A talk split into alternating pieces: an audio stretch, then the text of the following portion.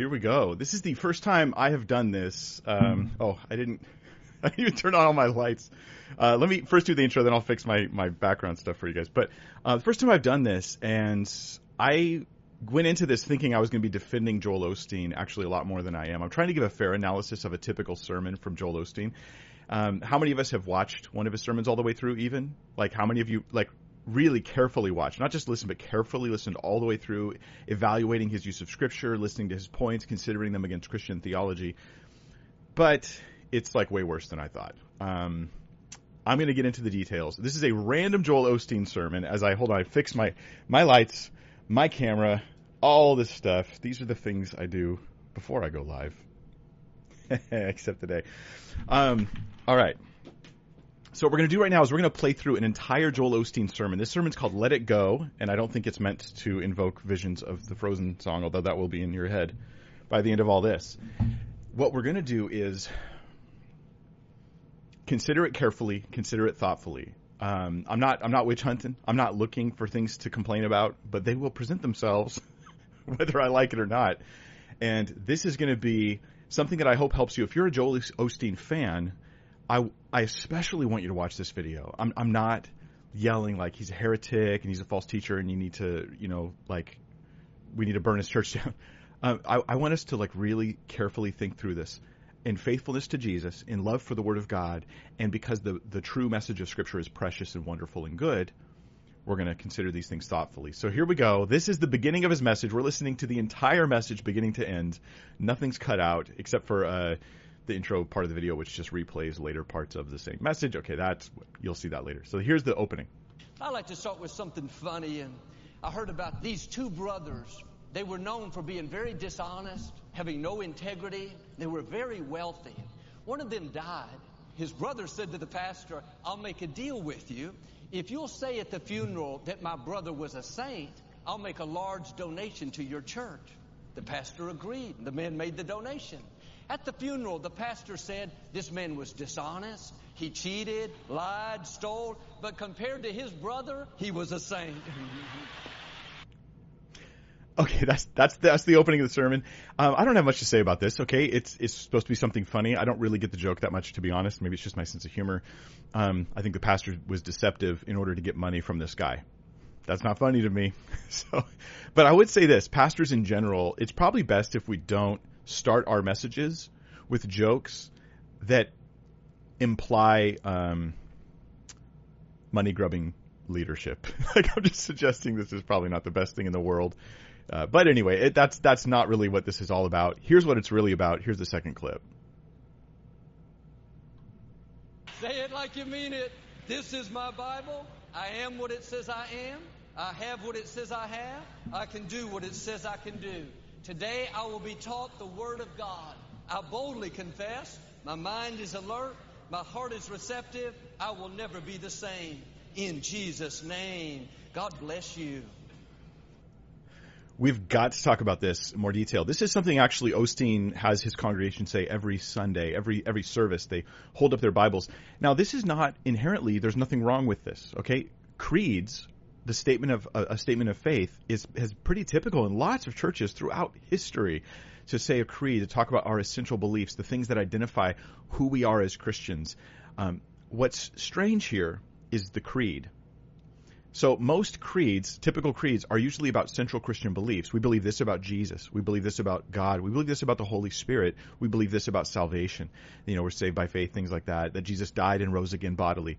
These, this is like typical Christian creeds. This is this is what I expect if there's a creed. Um, and it's okay if you don't have that tradition to say those creeds at the beginning of your service. That's fine.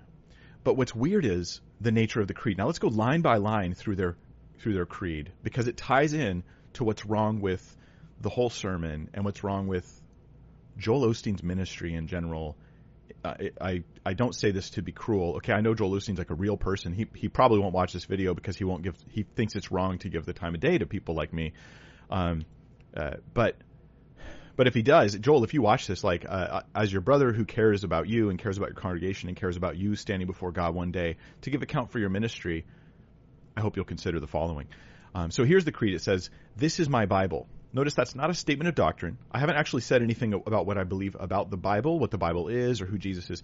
Um, what they say about the Bible next is very telling as to the focus of this ministry and the focus of Joel Osteen's teaching in general. He says, they say, I am what it says I am. So they hold it up. This is my Bible. I am what it says I am. Okay, I would say that's true. Okay, but it's also very unclear. Um, a statement of faith here is a statement of faith about me, not about Christ or the Bible. Right? We went straight from the Bible to me. I am what it says I am. See the and the Bible is seen, I think, in Joel Osteen's teaching as primarily as something that's there to tell me good things about me. That's pretty much the function of Scripture in the teaching that I see from Joel Osteen. So that that makes sense. Um, but what about someone who's unsaved? If they hold up a Bible and they go, "This is the Bible. I am what it says I am," and they're not saved, according to the Bible, they're children of wrath right? But Joel Osteen says he's not here to tell people they're wrong. Like that's his his agenda is to not tell people they're wrong, to not point out things that are negative. He said this in interviews in various places, and it's consistent in his teaching. So I am what it says I am. What's hidden behind that, I think, in Osteen's teaching is I will go to the Bible and find nice things for it to say about me. that's what it ends up being. So it's never really stated carefully or clearly. And the value of I am what the Bible says I am is not held consistently because when it says I'm a I'm a fallen man, I'm a sinner, I'm I'm lost, I'm a child of wrath, like apart from Christ, he'll never say those things to people. He will keep them out of his pulpit intentionally and deliberately. So that's a problem. Um, all right. Um, I have what it says I have is the next part of the creed. I, I, am what it says I am. I have what it says I have. Again, it's vague, but we can see the focus is on the on the Bible is something that gives me things, gives me qual- positive qualities, and gives me positive things. Okay, this is this is going to be prosperity teaching. Ultimately, is what it's going to come down to. Um, creeds are meant to distinguish uniquely Christian beliefs from false, unchristian beliefs. That's the main function of creeds. This isn't that at all. Um, in my own mind, when you say I have what the Bible says I have, that has deep meaning. As a Christian, as a pastor, as a guy who studies the Bible, when I say I am what it says I am, I, I mean I get that. I'm like I'm a child of God because of the grace of Christ. I'm forgiven. I'm called to live as a light in this world. Jesus sends us out as lights in the world. I'm I'm part of the body of believers. I'm part of the temple of the Holy Spirit. So these are beautiful, wonderful things, right? It's the grace of Christ, the future promises of eternal life. I have these things, but in Osteen's context, it becomes something very different in, in the in the Joel Osteen context, this vague statement becomes a positive thinking mantra. It's God's favor on my money, my physical health, and my generally happy life. You'll see this over and over again. I've already studied his teaching. He delivered this teaching um, a week and a day ago at his church, and again, it's called Let It Go. I've got a link, or I will have a link below if I, I haven't already put it there. The next statement is I can do what it says I can do again, this is super vague. So I, this is my Bible. I am what it says I am. I have what it says I have. I can do what it says I can do. Let's see what the rest of this video gives for context of I do what it says I can do.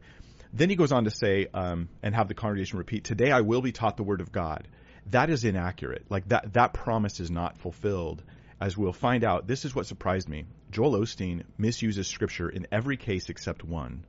There's one where he uses, I think, scripture properly. And every other case, we'll look at the verses themselves this is this is not you're not being taught the word of God. You're being taught Joel has a point. He's going to take a scripture out of context to try to to try to prove it, and um, that's wrong. Like if I love God's word, I, I would never take it out of context knowingly or or perhaps just recklessly. So we'll see about that. Will Joel teach us the Bible, or will he use the Bible to try to elevate the, the authority of his own statements? And that's what we'll see. The last phrase is, um, "I'll boldly confess I boldly confess, my mind is alert, my heart is receptive, I will never be the same. I don't actually expect this from every sermon. Like, I, I would never have the church say this, like, thinking it's true. Like, every Sunday, you're like, your life is totally changed. Like, like, okay, it's just, it's just super high expectations is part of the preaching ministry of Joel Osteen. So he wants to create those. Um, the gospel changes your life forever. Absolutely. Every single message from my pastor changes my life forever. No, I don't expect that. I think that's unrealistic and uh, unnecessary because I have Jesus. My life has been changed. Then they say in Jesus' name to end the the the creed. Um, okay, Jesus' name. How is it being used? We'll we'll see more on that. Let's watch the next clip. I want to talk to you today about let it go. We all go through disappointments and things that are not fair. It's easy to hold on to the hurts and think about what they said, relive the offense. We get up in the morning, it's the first thing that comes to mind. We don't realize how much that's affecting us, souring our attitude, draining our energy, limiting our creativity. If you're going to fulfill your destiny, you have to get good at letting things go. I just realized now, next to Joel Osteen, how pale I look. And maybe I need to adjust my camera. or I should just let that go. All right. Um, here's the thing: the opening of this sermon gives it gives you the whole sermon in a nutshell. He's like, "Yeah, let it go. Just guys, let it go." Is is the idea? And the reason for letting it go is what we're really going to highlight here. Um, what are we letting go, and why are we letting go of it? So, are you letting go of bad feelings about offensive or painful things that have happened to you, or are you are you letting go of like your sinful attitudes and actions, um, in in a sense of like repentance? And it's going to just be you're the victim and you have to let go of things. We'll get more into detail there. But the ultimate principle that Joel has, and this is consistent, he'll say it over and over again in, in this, you're going to get tired of hearing it, is that if you're going to fulfill your destiny, I'm quoting him now, you have to get good at letting things go. So this is a very important thing. Um, uh, to Joel, you, like you have a destiny to fulfill, and the way you can achieve it is by what I'm going to talk about today: letting things go. Okay, letting stuff go is important. Joel has half of a good message here and I don't want to dis- I don't want to throw out the baby with the bathwater, right? That you should let go of past pains and hurts and regrets and all this stuff in a sense. But there's more to it than that, and and you know it's half baked, so to speak. So what follows is a distorted version of what the Bible teaches on letting things go. You want to fulfill your destiny is the agenda for him. Um, biblically, your destiny is being a light in the world for Christ, knowing Jesus, making him known. It might involve losing family and friends actually in your life. That might be part of God's plan for your life is that you actually are losing relationships, not just having happiness and success in business and stuff like that. But that's Osteen is his success in every area of your life is what your destiny is. Um, the focus will be on this world, not God's kingdom. Jesus is like store up treasures on, on in heaven. Joel Osteen's message is going to be about storing them up on earth. Um, let's look at the next clip, which is number four. And see the new things God has in store or whether you get stuck bitter over what didn't work out. Um, th- do you see this is um, that should have been a longer clip, I think. Did I get that wrong? Stuck bitter over what didn't work out. Just make sure I've got like so many clips. Make sure that I did this right. Pulling it up now. Jesus said, offenses will come. He didn't say they might come. If you're a good person, if you're nice, nobody will do you wrong. He said, disappointments will come. Betrayals, things that are not fair will come. How you deal with these offenses, how you handle the hurts will determine whether you move forward and see the new things God has in store or whether you get stuck bitter over what didn't work out. Okay, we just have the end of the clip there for some reason. But yeah, the, the issue here is uh, he's quoting Jesus now for the first time. This is a, a big deal. Osteen clips are quieter than my voice. I'm gonna I'm boosting them up. Let me know if that fixes it. Thanks for letting me know, Sarah. Um, okay, Joel Osteen, what he just did was he quoted Jesus. He he says, "Hey, if, you got to see this to juxtapose like how the scripture is being used." Like we got to we got to get those skills to just know when Jesus is being hijacked for some purpose other than what Jesus has, right? So he says Jesus said offenses will come. Now in Osteen's context, offenses are betrayals, things that are unfair, and hurts that come against you. The offenses are personal. You're the center of the universe here. The offenses are against you personally. I'm offended. I'm hurt. Let's look at what Jesus actually said in context. So here's Luke chapter 17 verse 1. I don't know here what translation he's using using you'll find that Joel plays fast and loose with translations he's using. At one point, he uses the Amplified Bible, but then he uses another quotes later, and I can't I can't find that version anywhere. So Luke 17:1, uh, then he said to the disciples, "It's impossible that no offenses should come, but woe to him through whom they do come." What is what does Joel leave out? Woe to him through whom they do come. Like he's never going to talk about this part because this is negative and this will be absent from a message on the topic. Um, but when we look at this stuff in context, we find that these offenses are causing believers to sin. They're not you personally being hurt because someone offended you. They're offenses that cause you to offend Christ with sinful behavior in your life. Let me take you another passage that gets into more detail. It's Matthew 18, verse 6 and verse through verse 9. Let's read Jesus. Joel's quoting Jesus. Let's read it here. Whoever causes one of these little ones who believe in me to sin, right? If you cause a believer to sin, it would be better for him if a millstone were hung around his neck and he were drowned in the depth of the sea. Woe to the world because of offenses, for offenses must come. That's what Joel quoted. But woe to the man by whom the offense comes. So offenses in Jesus' concept here are the things that cause you to stumble in sin. People who put sin before you, right? Um, uh, pornographic websites are putting sin before others and, and leading to them stumbling. And there's going to be great judgment from God upon the people who are promoting this stuff and creating it and pushing it. Like that kind of thing. People who give false gospels, false teachings, there's going to be great judgment from God upon the people who do these things. These are the offenses. So offenses against you is the focus of Joel. Offenses against God is the focus of Jesus. And that's a nice summary of how Joel Osteen's teaching does things. It takes it and says, I'm going to take this thing that's about Jesus and about God and I'm going to wrap it around me and it's about me now. And really it's about you. And this is why he's so likable. He's so sneaking positive. I like the positivity, but I think rational people know that pure positivity is it's like just eating sugar for dinner. it's it's going to get you sick. Um, so Osteen hijacked Jesus' concern, replaces it with his own. This is his first use of scripture, and it's completely completely wrong. But I think it's typical. Now your wounds do matter. You listening, your wounds matter. People hurting you, that matters. But you can't make yourself the hero of the universe here um, and recognize that in those wounds is a temptation. In those wounds is an opportunity for you to extend the grace God's given you towards others and those types of things. We'll talk more about a biblical view of personal wounds as we go. Let's go to clip number five.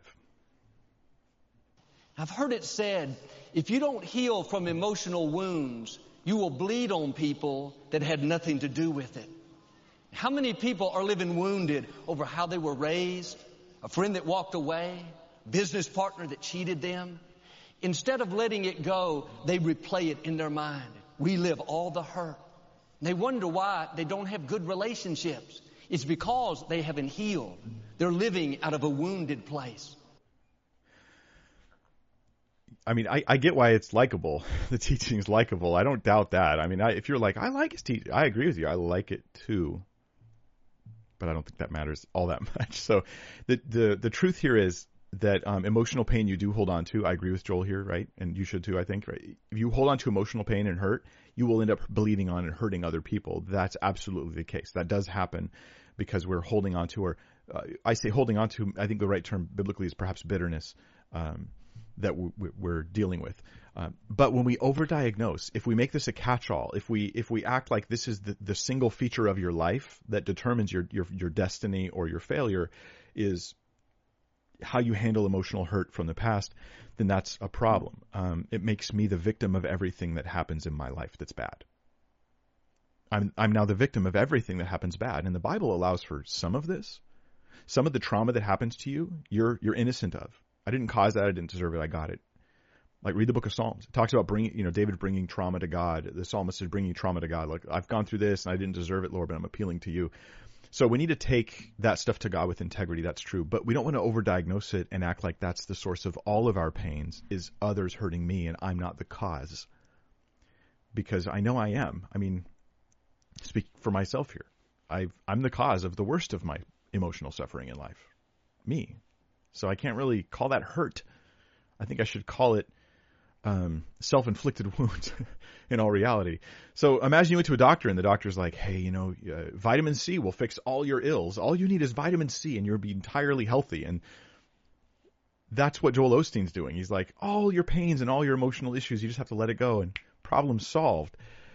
But what about when the issues you have are bitterness in your own heart, unforgiveness towards others, anger towards others as a way of deflecting that it was you who sinned against them? And that happens all the time because we're humans and we don't want to feel bad about what we've done. Let me read Ephesians 4. Here's like a biblical advice, and it's not just letting things go, it's, it's a little better than that. It's more thorough than that. Do not grieve the Holy Spirit of God by whom you were sealed for the day of redemption. Let all bitterness, wrath, anger and clamor and evil speaking be put away from you with all malice. And be kind to one another, tenderhearted, forgiving one another, even as God in Christ forgave you. I don't think Joel Osteen would ever talk to his congregation from the sermons, this one and others I've heard of his, about how they deal, they're bitter and they're wrathful, they're angry, they're clamorous, they evil, they speak evil and they have malice. Like this, but Paul did because he because he actually cared about people's real issues and real conditions, and was going to deal with them honestly. And hey, that's me, man. I've been bitter. I've got wrath issues. I've got anger issues, clamor, evil speaking, malice. Like that's me. But Joel's teaching makes you just you would erase all this and just say, let go of the hurt of your past. Right? That that's that's all it is is the hurt. It's just hurt. So for for um, general hurt, he's going to talk about people having the death of a loved one, um, having loss, people moving away from your life. I wouldn't really call that letting it go. I would call that looking forward to the hope that God has for us. Personally, as a pastor, I would teach about things like you've lost relationships, but there's a great restoration in, in, in, in eternity. We're going to have this incredible reunion. All those in Christ gather together in perfect love and fellowship, closer relationships than you've ever had before. I wouldn't call that letting go. I call it hoping for the future, personally. That's the direction I would go. Jesus is going to wipe away every tear from our eyes. You don't have to stop hurting about your loss of loved one, but you can be hopeful about the fact that one day you will stop hurting um, because you will have him wiping away every tear. That to me seems like a more biblical approach. Let's go to the sixth clip. God brings a new person, somebody great, but they're so insecure. They don't feel valuable, attractive. This new person has to keep them fixed, go overboard to make sure they know how great they are. The problem is that's not sustainable until you get well, until you let go of what didn't work out, not carry the hurt. That wound is going to hinder you wherever you go. Okay, what we're getting here is a scenario. Um, there's a problem that humans have, and they have this insecurity, right? To, to, to deal with your insecurity, which is a normal human issue, I have it, you have it, um, and you're like, no, I don't. And I'm like, yeah, you do. That's, that's part of the evidence. Um, but to deal with this, I would say we need to focus on the grace of Christ. So it's not that we need to be told you're good, you're great, you're beautiful, you're attractive.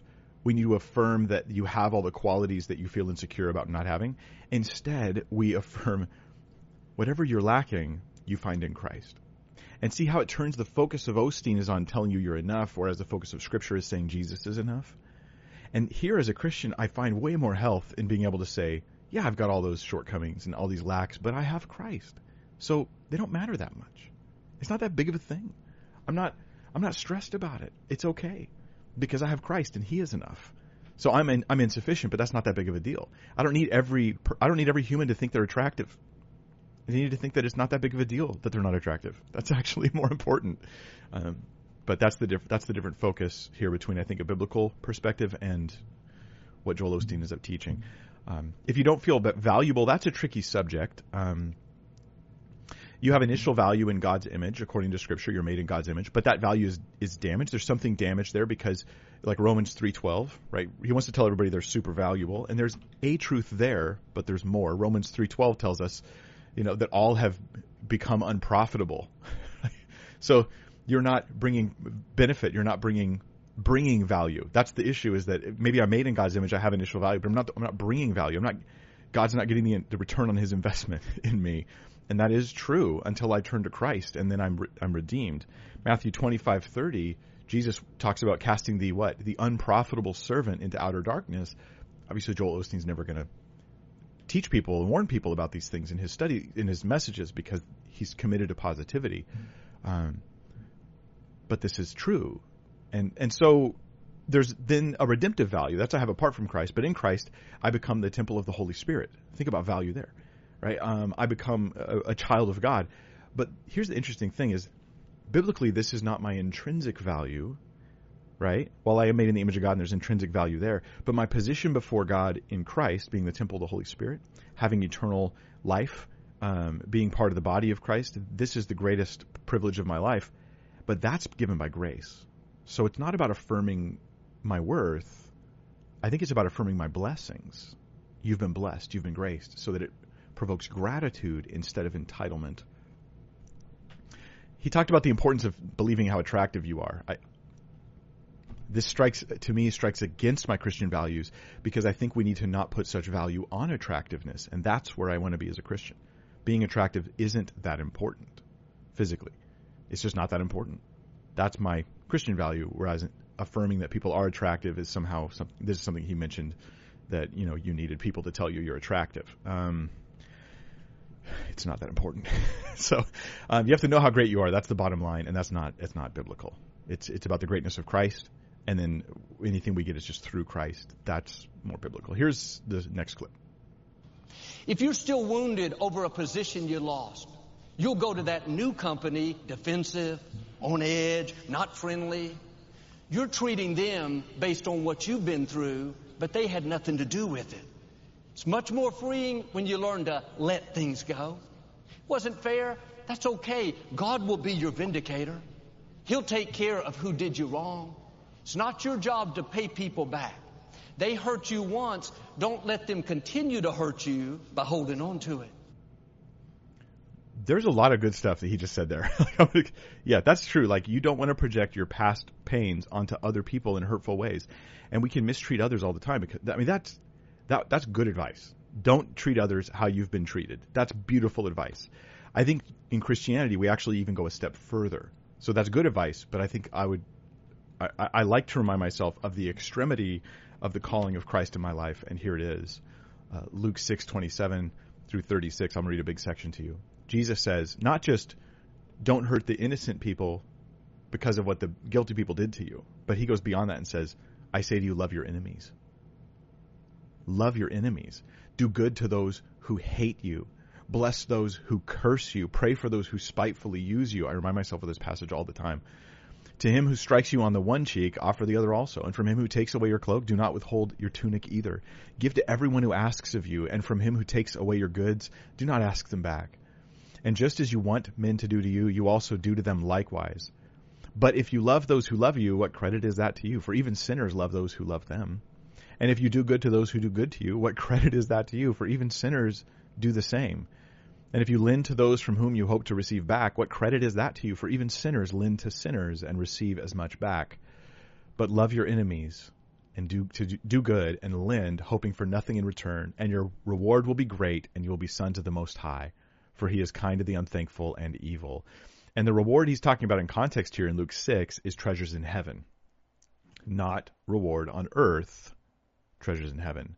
So um, I just want to make that clear because I know how that would be used. If you've heard Joel Osteen, ah, your reward will be great. You're going to get your promotion. You're going to get your advancement. You're going to have your breakthrough and all this stuff. And um, that's not the point. So the teaching of Jesus, man, goes way further than that. Don't just not bleed on the innocent. He's saying if if someone wounds you, don't even bleed on the guilty.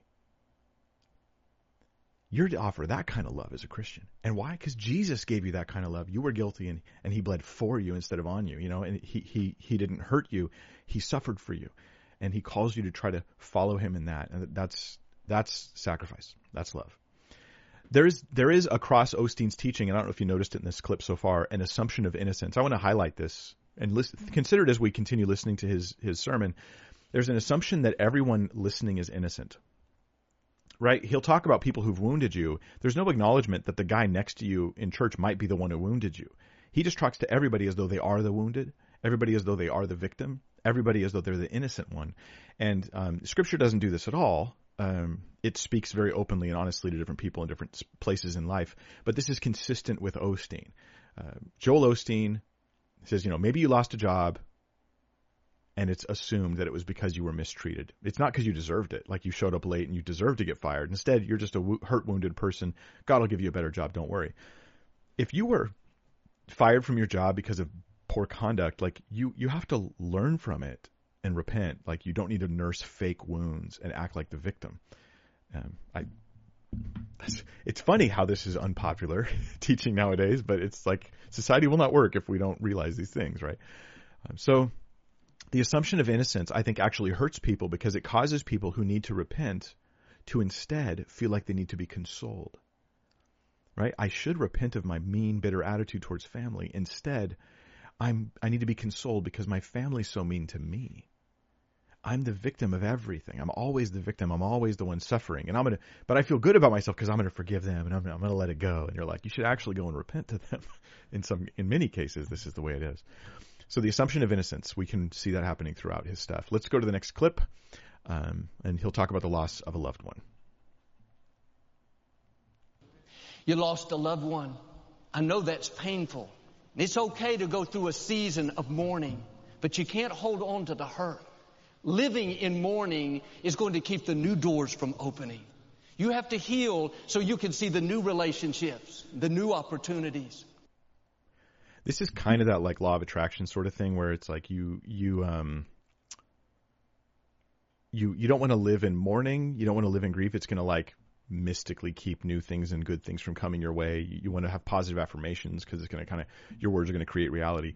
None of that's b- biblical. It's that's law of attraction stuff that um it sounds good, but it's also super self-serving because you're the center of the universe at that point.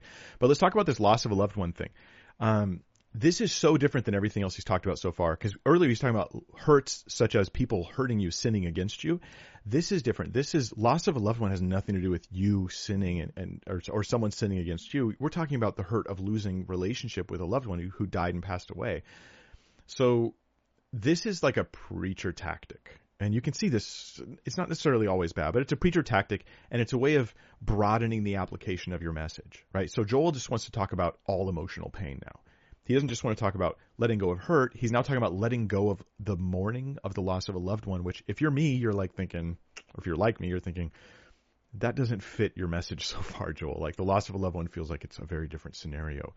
Um, what is the application? What's the principle he's applying here? I still don't entirely know. Um, usually, what we do is we start with the biblical teaching and then we try to apply it to people's lives. Joel starts with application, let it go, and then he tries to find verses to support it and then he applies it vaguely into all sorts of wide things, but you couldn't really rationally say what Let It Go is about. Right? You couldn't really out, outline it. It's it's just a life coach thing. He's just being a life coach here, and not a not so much giving people discernment and clarity. So don't mourn, according to Joel's teaching, or you won't see new opportunities. Um, that's a bit vague. Um, and it probably did help somebody. Somebody in the audience is like grieving and grieving, and they're thinking, "Yeah, you know what? I got to get out of bed. I got to get out and have relationships and friendships and I got to be at work. So that may help somebody, but it also it feels like small help for someone who's truly mourning over the loss of a loved one. And here I would say your hope is in the resurrection and your hope is in the good and righteous. If they're not saved, you trust in the goodness and righteousness and proper judgment of God. If they are saved, you know you look forward to seeing them again and fellowshipping with them again. And that's a different angle, though. So now he goes back to forgiving others, not to the pain of loss of a job or of or of a loved one. He's going to shift over to forgiving others. Let's read about what he says about Peter. Uh, listen to what he says about Peter. This is, oh, poor Peter. He always gets abused by preachers. In the scripture, Peter asked Jesus how often he should forgive someone that did him wrong. It's funny because Peter was known to be offensive. He's the one that cursed out the young lady when Jesus was arrested. He cut off a soldier's ear defending Jesus. He said, Jesus, should I forgive them seven times? The Jewish law said three times. He more than doubled it. He thought, Jesus, I'm growing. I'm come a long way. Jesus said, Peter, seven is good, but I want you to forgive them 70 times seven. It wasn't really about the number. Jesus was showing us a principle. He was saying, I want you to live in a continual process of forgiveness. Not something you do every once in a while, but on a daily basis, forgiveness should be a part of our life. He was setting a system in place so we wouldn't hold on to the hurts, offenses, disappointments. He knew that practically every day we would have these opportunities. And the quicker you let things go, the easier it is. All right, so a lot, so some of his conclusions there are actually spot on for application of your life. Um, some of them, but but what he does to Peter is not appropriate. Okay, so it's again, it's Joel's use of scripture is problematic, and I I think there's only one example of a proper good use of scripture in this entire sermon, and every other example is a, an abuse of scripture. He started with a point and he found a verse to use it to to use to make that point. So Peter, he says, is known to be offensive. Okay, no, he's not. Okay, no, he's not. Like I don't see.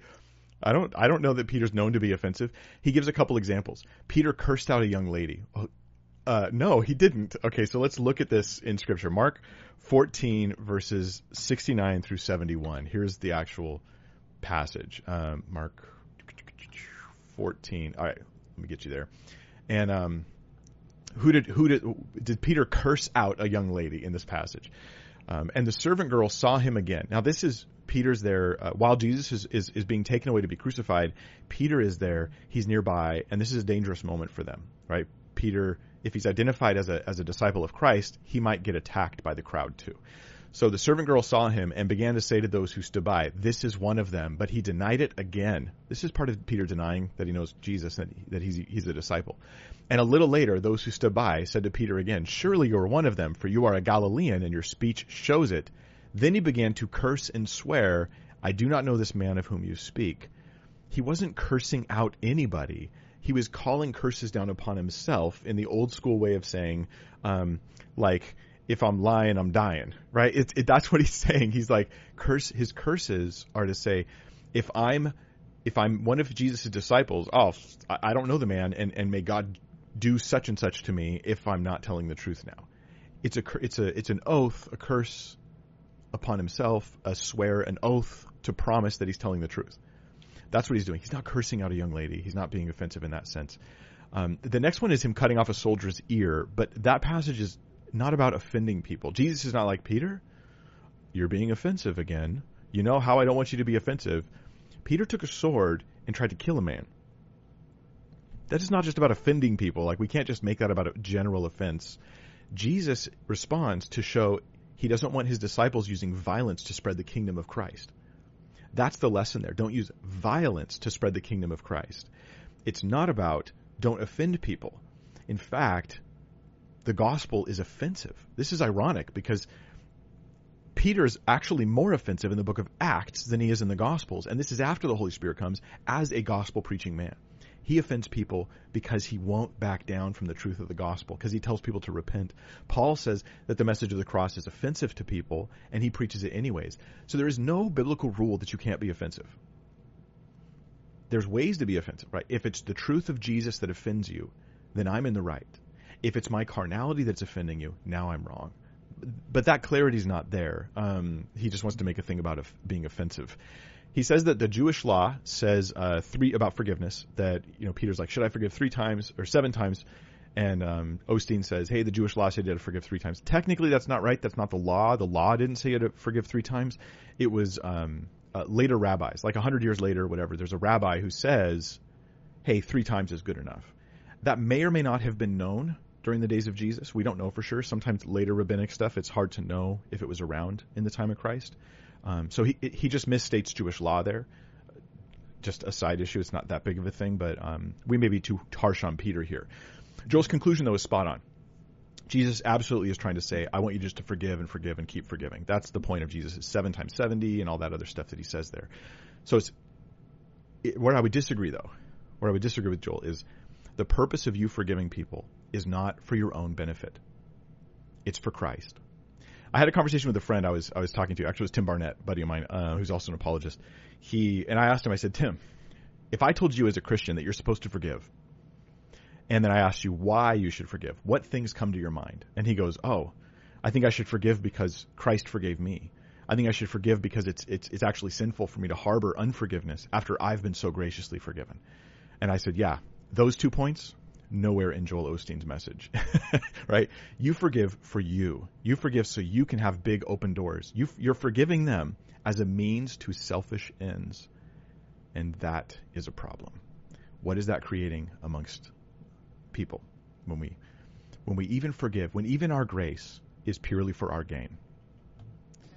In the Lord's Prayer, Jesus told us to pray, give us this day our daily bread and forgive us our trespasses as we forgive others. He was saying every day we should be ready to forgive. Doesn't have to be big things. That man that cut you off in traffic, let it go. Don't let that sour your day. Your time is valuable. That's a distraction trying to get you off course. Offended over something that doesn't matter. That clerk that's rude to you at the grocery store, just smile and move on. What you need to know is what he didn't tell you about the Lord's Prayer. Um, he says, and I'm quoting here, don't let that sour your day. Your time is valuable.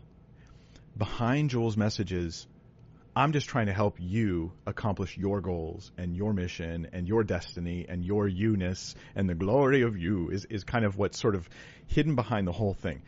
What you'll never hear from Joel in this whole message is the reason Jesus says you need to forgive. Let's look at the passage he quoted and let's just read the rest of it. Okay, so the whole Lord's Prayer, right? Our, our Father